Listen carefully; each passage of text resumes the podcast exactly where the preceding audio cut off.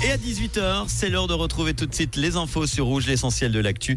C'est avec Alessia Meroula. Bonsoir Alessia. Bonsoir Manu, bonsoir à toutes et à tous. Grosse frayeur au gymnase de Marcelin à Morges ce matin.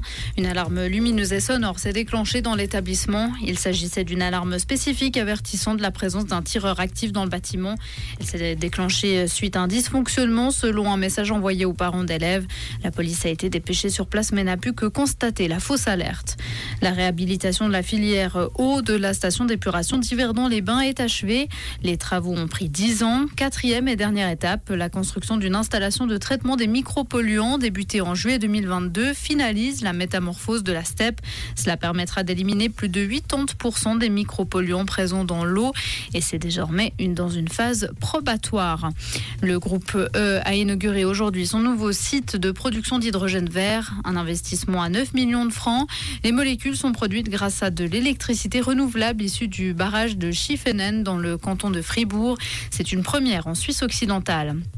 Un cinquième homme socialiste entre en scène pour succéder à Alain Berset au Conseil fédéral.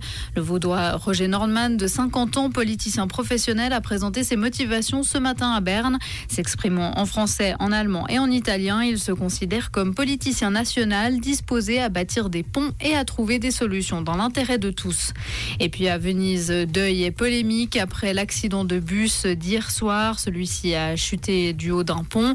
L'accident a fait 21 morts, dont deux enfants. Les circonstances précises ne sont pas encore connues. L'hypothèse privilégiée est celle d'un malaise du conducteur.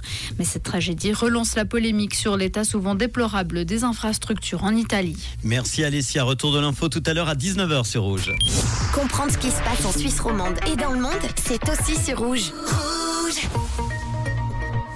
en ce début de soirée, le temps reste bien ensoleillé malgré quelques nuages le long des préalpes et quelques nuages élevés attendus pour la fin de journée, début de soirée. Côté température, il fait environ 18 à 19 degrés en ce moment à Corsier, Burtigny, Clermont et Aigné avec une bise parfois modérée sur euh, le plateau.